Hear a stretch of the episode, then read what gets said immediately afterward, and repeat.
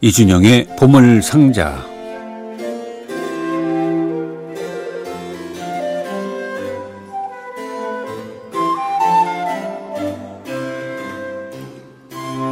이제 학생들은 다 방학을 했겠죠. 어, 저도 그 학창 시절에 방학 때 그 라디오의 클래식 프로그램을 아주 열 청취하면서 음악을 더 사랑하게 되고 또 음악을 좋아하게 됐던 기억이 있고 음악에 대한 상식을 듣게 되면서 참 기뻤던 생각이 나는데 이제 방학 때 아름다운 당신에게 특히 이준영의 보물상자에서 많은 도움이 좀 되길 바랍니다.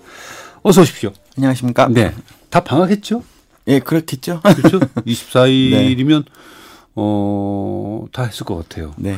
저는 그 제가 청춘 때, 대학생 때 그 다른 방송에 FM에서 네. 프로그램이 있었거든요. 네, 네. 방학 되면 정말 열심히 들었던 그때가 음. 보통 오전 우리 시간이거나 11시쯤이었지 않나 하는 생각하는데. 예. 음. 저는 오후 2시 방송을 그랬군요. 예, 열심히 들었던 기억이 음, 있습니다. 그 추억이 이미 뭐 수십 년 전인데도 있는 걸 보면 네. 지금 방송 듣는 분들 가운데서도 이준영의 보물상자를 30년, 40년 후에도 아니 틀림없이 있을 거예요. 그럴까요? 네. 자, 오늘은 과연 어떤 보물이 쏟아져 나올지 기대가 됩니다. 글쎄요, 뭐 음악이 보물이니까요.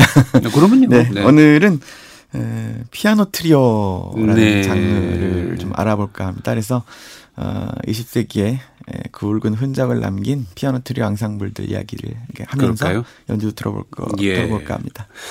그 음악을 클래식 음악을 좋아하게 되는 순서가 아주 오래 전에 그 한상호 선생님께서 어, 가르쳐 주신 게 있어요. 아, 네. 음, 글로서 오페라 아리아.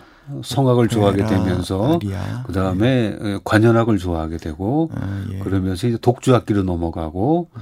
그러면서 후에 나오는 것이 이제 그 피아노 삼중주라든가 쿼르텟, 퀸텟이 좀 나중에 나왔거든요. 아, 실내악이요? 예, 예, 이건 나중에 들어라 했는데 그렇게 보면 이 피아노 트리오에 대한 얘기는 어, 좀 어려울 수도 있겠습니다. 그럴까요? 왜냐면 그 뭘 얘기하는지를 그 네. 초보자인 분들은 이해하기가 쉽지 않거든요. 음. 성악은 뭘 얘기하는지 금방 알죠. 가사가 있으니까. 어, 기악은 네. 그래도 네. 느낌으로 알죠. 필링으로. 네. 근데 피아노 트리오는 과연 새 악기가 지금 소리새 뭘 하고 있는 건가? 근데 음 말씀하신 것도 일리는 있네요. 네. 근데 피아노 독주곡은 또 의외로 또 쉽게 좀 접근하지 않을까요? 그렇죠. 독주곡은 돼요. 예. 근데 독주곡에 두 개의 악기가 더 붙어서 대화를 나누면 좀 더 재밌는 측면도 있지 않을까요? 음, 그러니까 대화를 나누는 네. 측면인데 네. 대화인데 무슨 대화인지 아. 상상하기가 좀 어렵다는 네. 느낌이 있어요. 오늘 한번 상상해 보시죠. 그래요. 정말 귀한 시간이 될 것 같습니다.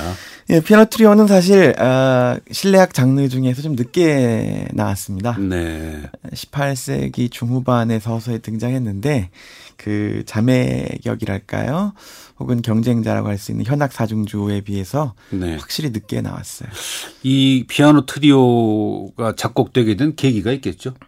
어, 피아노 트리오는 사실 초, 초창기 피아노 트리오가 나왔을 때는 피아노 독주곡에 네. 바이올린과 첼로가 각각 위하고 아래에서 반주를 붙이는 아. 네, 그런 형태로 출발했습니다. 그 그것을 요구했던 사람들은 누구예요? 주로 아마추어 연주자들이었겠죠. 아. 당시에는 집에서 네네. 친구들끼리 가족끼리 음악을 연주를 많이 했으니까 아. 이럴 때 이제 피아니스트가 곡을 연주하면서 기량은 좀 떨어지지만 함께 네네. 연주하는 바이올린이나 첼로 연주자가 위아래에서 같이 반주를 붙이는 그래서 음. 초기 하이든이나 모차르트 네네. 초중기 피아노 트리오들은 사실 피아노 파트만 연주해도 음악적으로 전혀 손색이 없고 네네. 그냥 그 자체로 완성된 곡인데 여기에 바이올린하고 첼로가 위아래를 같이 연주하는 그랬군요. 네, 그런 개념이 좀 가깝습니다. 그 당시 하이든 당시에는 첼로는 그 독주 악기보다는 오히려 반 저음부를 맡은 그런 악기에 가까웠죠. 그런 악기에 가까웠죠. 다만 네. 이제 첼로 협주곡을 하이든이 두 곡을 쓰면서 네네. 예, 첼로라는 악기를 독주 악기로 끌어올리는데 나름 공헌을 했습니다. 음, 그러면 그 피아노 트리오에 바이올린, 첼로, 피아노가 각자 연주가 되면서 화음이 될때 네. 뭔가 대화를 주고받는다는데 네. 무슨 얘기를 하고 있습니까? 그거는 이제 항상 다르죠. 근데 소나타 형식을 좀 알아두시면 음악을 듣는데 많은 도움은 됩니다. 네네. 이게 문학 작품하고 똑같아요, 사실. 그러면 그 작곡가는 무슨 얘기라고 생각을 해서 작곡을 한 건가요? 어 그건 뭐 곡마다 또 시대마다 다 달라서 네네. 엄밀하게 뭐 일괄적으로 그렇다 아니다 말할 수는 없지만 대개는 그렇죠. 그러면 듣는 사람의 몫으로 네. 작곡가의 작곡 동기와 관련 없이 네. 듣는 사람이 자기 나름대로의 해석을 하면서 물론이죠. 자기 나름대로의 예, 예. 그 다이얼로그를 써가면서 들어도 무방하겠네요. 그럼요. 그건 듣는 네. 사람의 아, 당당한 권리죠. 자, 첫 번째 이 곡은 어떤 상상을 하면서 들으면 좋을까요? 예, 첫 번째로 소개해드릴 팀은 바로 20세기 초창기 1906년에 결성돼서 30년대까지 화려하게 활동했던 어, 어떻게 보면 피아노 트리오 역사에서 최초의 슈퍼스타 팀입니다. 네. 자크 티보, 파블로 카잘스, 알프레드 코르토라는 당대 최고의 바이올린, 첼로, 피아니스트, 피아노 연주자가 모여서 30년 넘게 함께 활동을 해서 어, 최초로 음반도 만들고 또 피아노 트리오는 사실 현악 사중주는 전문 연주 단체가 연주하는 경향이 굉장히 많은데 네네. 피아노 트리오는 그렇지 않고 그냥 독주자들이 그때 그때 아, 모여서 연주하는 네네. 경향이 강했는데 음. 이들이 바로 최초의 슈퍼스타 트리오라고 할 수 있습니다. 연주자 연주가 세 분이 만나서 연주하게 할 때 서로 다른 얘기하면 안 되잖아요. 그럼요. 그러면 안 되죠. 근데 그런 경우가 종종 있죠. 음. 특히 독주자들이 만났을 때는 네네. 자기 주장이 세서 오히려 자기 그, 얘기만 어, 이름값에 못 미치는 네. 연주를 할 경우가 종종 있습니다. 자, 이분들은 과연 어떤 얘기를 할지. 예, 하이 든의 피아노 트리오 중에서 어, 쥐장조 작품 마지막 그 헝가리풍의 론도를 들려드릴게요.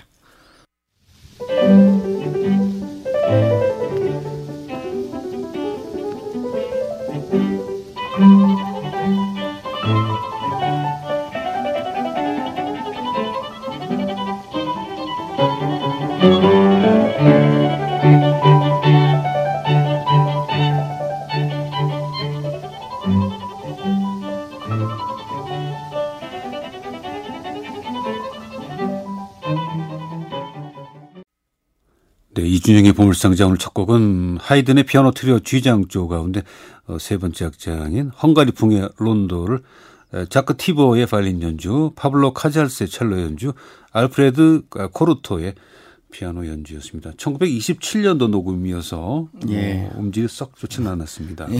음. 그러면 세 분의 연주자가 이 트리오를 연주할 때 그 음량을 서로가 조절해야 되죠. 그렇죠. 특히 피아노가 두 악기를 예. 나머지 악기를 감싸줘야 예, 되지. 예, 압도하지 않기 위해서 좀 음, 조심해야죠. 피아노가 신나서 나가면 다른 악기는 다 안 들리 죽죠. 예, 저는 이제 죽는다는 얘기를 못하고 지금 망설이고 있는데, 예. 과감, 이렇게 가장 확실한 표현이었습니다. 예, 그, 사실 베토벤, 슈베르트 시대 피아노는 그럴 염려가 좀 적은데, 네. 현대 피아노는 워낙 강력한 악기여서. 아, 그렇죠. 예, 그렇습니다. 자, 베토벤 피아노 트리오가 준비되어 있는데, 네. 베토벤은 피아노 트리오를 많이 작곡을 했죠? 예, 지금 번호가 사실 체계적으로 잡히질 않아서, 어, 좀 설왕설래가 있지만 12곡 네. 정도를 작곡했죠. 네. 네. 그 역시 이거는 어떤 자신의 얘기보다도 누군가에 네. 의한 주문에 의한 또 누군가 악보 악보를 팔기 위한 그 방법 중에 하나였을까요? 아니면 이거를 쓰고 싶은 열망이 많아서였을까요? 베토벤 같은 경우에는 두 개가 결합되어 있던 것 같습니다. 네네. 그러니까 자기가 내면에 성숙되어 그 장르에 대한 욕구가 생길 때 마침 의뢰가 들어오면 예. 어, 거기 두 가지가 어떤 그 화합 작용, 시너지 효과를 일으키는 경우가 많았던 것 같아요. 네. 특히 피아노 소나타나 현악 사중주는 그런 경향이 아주 강했습니다. 어, 다른 분들 하이든 모차르트의 현악 사중주나 피아노 트리오에 비해서 이 베토벤은 조금 무겁지 않아요? 메시지가 좀 강한 것 같지 않아요? 그게 이제 베토벤부터 드디어 피아노 트리오라는 장르가 네. 어, 세 악기가 동등한 입장에서 대화를 나누는 장르로 바뀌기 시작해요. 네. 모차르트 후기부터 그런 경향이 생겼는데 네. 베토벤이 이걸 확립했다고 볼 수 있습니다. 아, 그러니까 그렇군요. 하이든 모차르트의 피아노 트리오가 아마추어들이 집에서 연주하는 음악에 가까웠다면 네네. 베토벤부터는 진짜 전문 연주자들이 연주하는 어, 장르로 이제 탈바꿈했다. 어, 그렇게 볼 수 있죠. 앞서 들은 예. 그래서 말씀하신 바가 일리가 있습니다. 하이든 곡 같은 경우에는 가벼운 대화. 네네. 서로 악기 주고받으면서. 근데 이 베토벤부터는 좀 마음에 깊이 있는 무거운 얘기를 시작하는 것 같아서 조금 접근하기가 쉽지 않다는 느낌인데 어떻게 들으세요? 베토벤 곡은? 음, 저는 베토벤 곡은 사실 저한테는 베토벤 곡은 쉬운 편이에요. 아, 그래요? 쉽다기보다는 쉽게 받아들일 수 있는 편입니다. 왜냐하면 베토벤 음악은 굉장히 직선적이에요. 음, 그리고 그렇죠. 악곡 형식에 따라서 고속도로를 질주하는 것 같이 네네. 이렇게 나가기 때문에 어 굉장히 뭐 뭐랄까 마음 편하게 몸을 맡기고 그냥 쭉쭉 네네. 달려가는 느낌 그런 느낌을 좀 많이 받게 그렇군요. 됩니다. 물론 이제 후기 사중주에 가면 꼭 그렇지도 않지만 예. 예. 그 오늘 듣게 되는 곡은 대공이군요. 네, 대공 중에서 사악장 골라봤는데 이 대공은 역시 루돌프 그렇죠. 대공. 예, 맞습니다. 네. 에, 이 아까 말씀드린 대로 티보 카잘스 코르토처럼 이 슈퍼스타들의 팀이 20세기 중반까지 계속 아, 이어집니다. 뭐 기가 막힌 멤버들이네요. 예. 예. 네, 네. 그래서 미국에서는 피아티고르스키, 하이페츠, 루빈스타인이 트리오를 만들었는데 네. 사실 별명은 백만불 트리오였지만 성과는 별로 기대에 못 미쳤어요. 음. 세 사람이 너무 안 맞았어요. 개성이 드러났군요. 네, 너무 이게 싸우는 게 거의 눈에 보이는 것 같이 안 맞아서 제가 보기엔 10만불 트리오도 안 되는 것 같은 좀 네, 독주자로서는 100점인 분들이었는데 음. 셋이 만나면 그렇지. 300점이 아니라 뭐 한 120점밖에 안 되지 않나. 이 팀은 어때요? 코간, 예, 로스트로포비치, 길렐스는 비슷한 시기에 러시아에서 이 셋이 또 트리오를 연주했는데 네. 이 셋은 나름 잘 맞습니다. 왜냐하면 어. 렸을 때부터 서로 알고 지내 고 네. 함께 그 음악을 연주했기 때문에 그런 배경이 있기 때문에 가능하지 않았나 싶습니다. 베토벤의 대공 트리오 가운데 사악장을 코간, 로스트로프비치, 길렐스 세 사람의 연주로 들려드리겠습니다.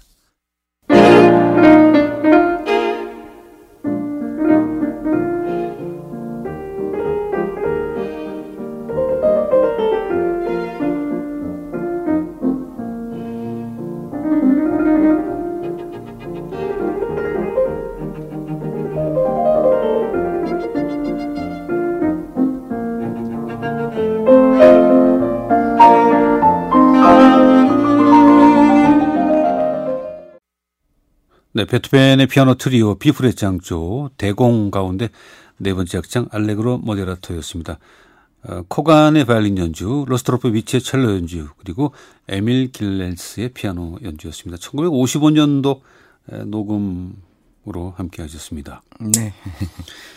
어, 이 대공, 루돌프 대공은 사실 베토벤 음악에 있어서는 가장 중요한 인물 중에 하나죠. 그렇죠. 이분은. 친구이자 제자이자 뭐 네. 후원자이자. 예. 네. 이분에게 헌정한 음악도 제일 많은 것 같아요. 많습니다. 예. 네. 예. 제일 많은 사람이 루돌프 대공, 그다음에 라주몹스키. 라주몹스키. 예, 뭐 이런 사람들이 있죠. 네네. 이 대공이라는 것은 황제의 동생을 얘기하는 건가요? 동생이죠. 그렇죠. 그러니까 황제가 되지 않은 나머지. 형제들. 형제들. 네. 대공입니다. 참 대공 루돌프 대공이 없었더라면 베토벤의 음악이 과연 얼마나 있었을까 할 정도의 중요한 인물입니다. 예. 작은 나라의 군주가 대공인 경우도 있어요. 아 그래요? 룩셈부르크 왕은 대공입니다. 아 조그만 나라기 예. 때문에 네. 그렇군요. 네. 어. 이렇게 슈퍼스타들끼리 팀을 이루는 풍조가 피아노 트리오의 좀 특징이기도 한데 네. 20세기 중반이 되면 드디어 상설 팀들이 나옵니다. 오, 그건 무슨 뜻이에요? 그러니까 어, 다른 아, 독주자로 연, 활동하기보다는 아, 연주회를 위해서 모이는 게 아니라 예. 트리오로 조직 결정을 해 놓은 그렇죠. 분들. 뭐 독주로 활동을 하기도 하지만 어쨌든 네네. 중심은 트리오에 있는. 네네. 그래서 뭐 10년, 20년, 30년, 40년 때로는 50년씩 같이 연주하는 팀들이 네. 생겨나는데요. 어. 1950년대 중반에 나란히 이 동쪽과 서쪽에서 최고의 트리오 팀이 둘 등장하는데요. 네. 먼저 동쪽에서 등장한 팀이 바로 수크 트리오입니다. 수크. 예. SUK. 네, 그렇습니다. 네. 체코에서 어, 바이올리니스트 요세프 수크를 중심으로 어, 이제 요세프 수크는 거의 처음부터까지 함께 그냥 갔고요. 예. 나머지 첼로하고 피아노는 조금씩 바뀌는데 음. 제일 중요한 멤버는 이제 피아노의 얀 파넨카, 첼로에는 네. 요세프 후흐로라고 역시 체코를 대표하는 음. 첼리스트와 피아니스트가 모여서 그렇군요. 예. 이 수크는 드보르자크의 사위 수크인가요? 아니면 그 손자죠. 그러니까. 손자, 그, 예. 그 아들도. 예, 예, 예. 네. 어, 이 수크 트리오는 1950년대 중반에 등장해서 어, 아마 98년까지 활동했던 것 같은데 음. 정말 어, 뭐 50년대부터 이미 명성을 누리는 트리오로 맹활약했습니다. 선이 네. 좀 가늘면서도 굉장히 정치한 그런 앙상블을 들려준 단체였어요. 네. 모든 레퍼토리에 강했지만 역시 드보르작 트리오 녹음은 지금까지 뭐 최고의 명반으로 오. 어. 대접받고 있습니다. 예. 드보르작의 둠키 트리오 가운데 이 악장을 이 수크 트리오 연주로 들려드리겠습니다. 둠키는 뭐 어떤 뜻인가요? 춤곡인가요? 예, 예. 체코 슬라브 지역의 춤곡입니다. 네.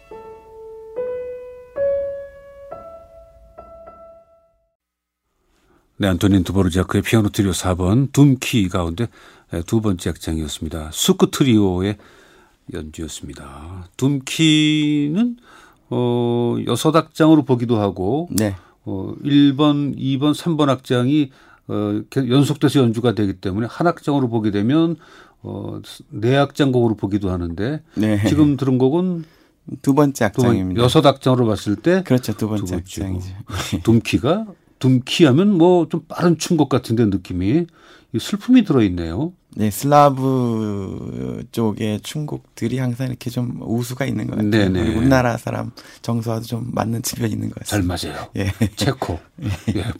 보헤미안 이쪽이 잘 맞는 것 같아요. 그렇습니다. 뭐 우리가 알고 있는 그 유명한 그 세계적인 작곡가들도 다 이 피아노 트리오를 거의 다 작곡을 했죠. 음, 그렇죠.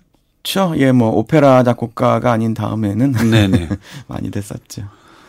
어, 차이콥스키의 곡이 준비가 돼 있네요. 예, 아까 방금 말씀드렸듯이 50년대 이제 최고의 상설 트리오들이 하나둘 나타나는데, 아. 예, 동구권을 대표하는 트리오가 수크 트리오였다면 미국에서 보자르 트리오가 등장합니다. 예. 이 트리오는 뭐 2008년까 10년 전까지 활동을 했어요. 그러니까 그래요? 50년 넘게 활동을 하면서 정말 뭐 수많은 연주와 음반을 통해서 어, 많은 분들이 그냥 피아노 네. 트리오 하면 거의 보자르 트리오를 아, 떠올릴 정도로 그렇죠. 예, 유명했죠. 그러면 이렇게 구분할 수 있겠어요. 그 연주자의 이름이 네. 한 사람 한 사람 한 사람 피아노, 네. 바이올린 또 첼로 이름이 올라오면 그것은 그 일시적으로 페스티벌 같이 만나서 연주한 것이고 네. 수크 트리오라든가 네. 보자르라든가 이렇게 이름이 붙은 분들은 어, 전문적인 네, 트리오가 된 거죠. 거의 99% 이상 맞지 않을까 싶습니다. 그렇게 구별하면 되겠네요. 네. 보자르 트리오는 역시 그 피아니스트 매너앤 프레슬러를 중심으로 네. 어, 메나헴 프레슬러는 처음부터 끝까지 변함이 없는 고정 멤버였고 네. 나머지 멤버들은 조금씩 조금씩 바뀌었어요. 근데 그래서 우리나라의 김영욱도 한때 단원으로 있었고 아. 예, 다니엘 호프도 거쳐갔고 네. 그렇지만 역시 최전성기 멤버는 버나드 그린하우스하고 이시도 코엔이 아니었나 싶은데요. 네. 아, 정말 정밀한 안상물이었어요. 지금 들어봐도 그래요? 참, 예, 멋집니다. 같은 악보를 같은 템포로 같이 좋은 악기로 연주하는데도 예. 그 느낌이 다른 것은 참 알 수 없는 일이에요. 예, 뭐 같은 대본으로 연기를 해도 다, 다 다른 연기를 하는 것 같지 않을까요? 아, 참 쉽네요, 이야기가. 네. 자, 차이콥스키 곡을 한번 감상하겠습니다. 예, 차이콥스키의 위대한 예술가의 추억. 제가 어렸을 때 듣고 자란 연주라서 좀 네. 개인적으로도 각별한데 한번 들어보시죠. Música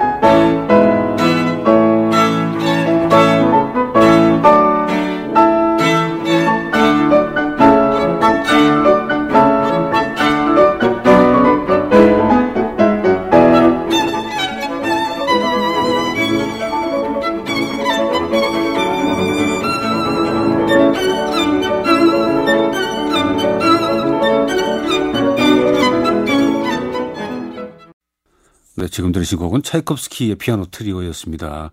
아, 작품 50번 위대한 예술가의 추억 가운데 마지막 변주곡과 코다를 보자르 트리오의 연주로 함께했습니다. 뭐 음질도 좋고 연주도 좋고 네. 확실히 달라지긴 했네요. 보자르라는 뜻은 뭐 어떤 뜻일까요?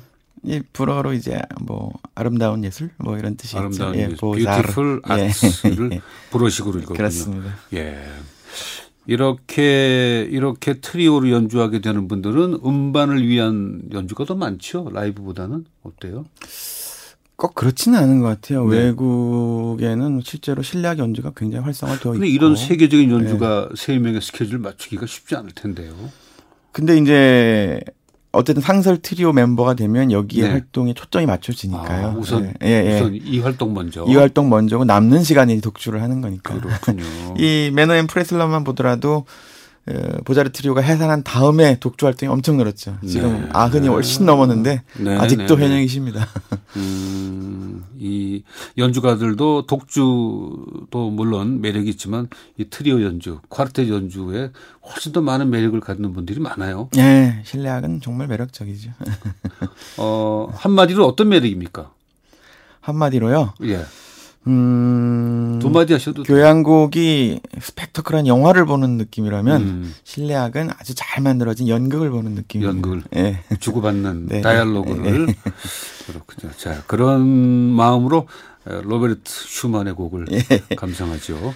아, 이렇게 상설 트리오들이 오늘날에는 많이 네, 활동하고 있습니다. 얼마 전에 소개해드렸던 뭐, 뭐 반더러 트리오가 네. 대표적인데 그 외에도 뭐 플로레스탄 트리오도 있고 뭐, 뭐 스메타나 트리오도 있고 네.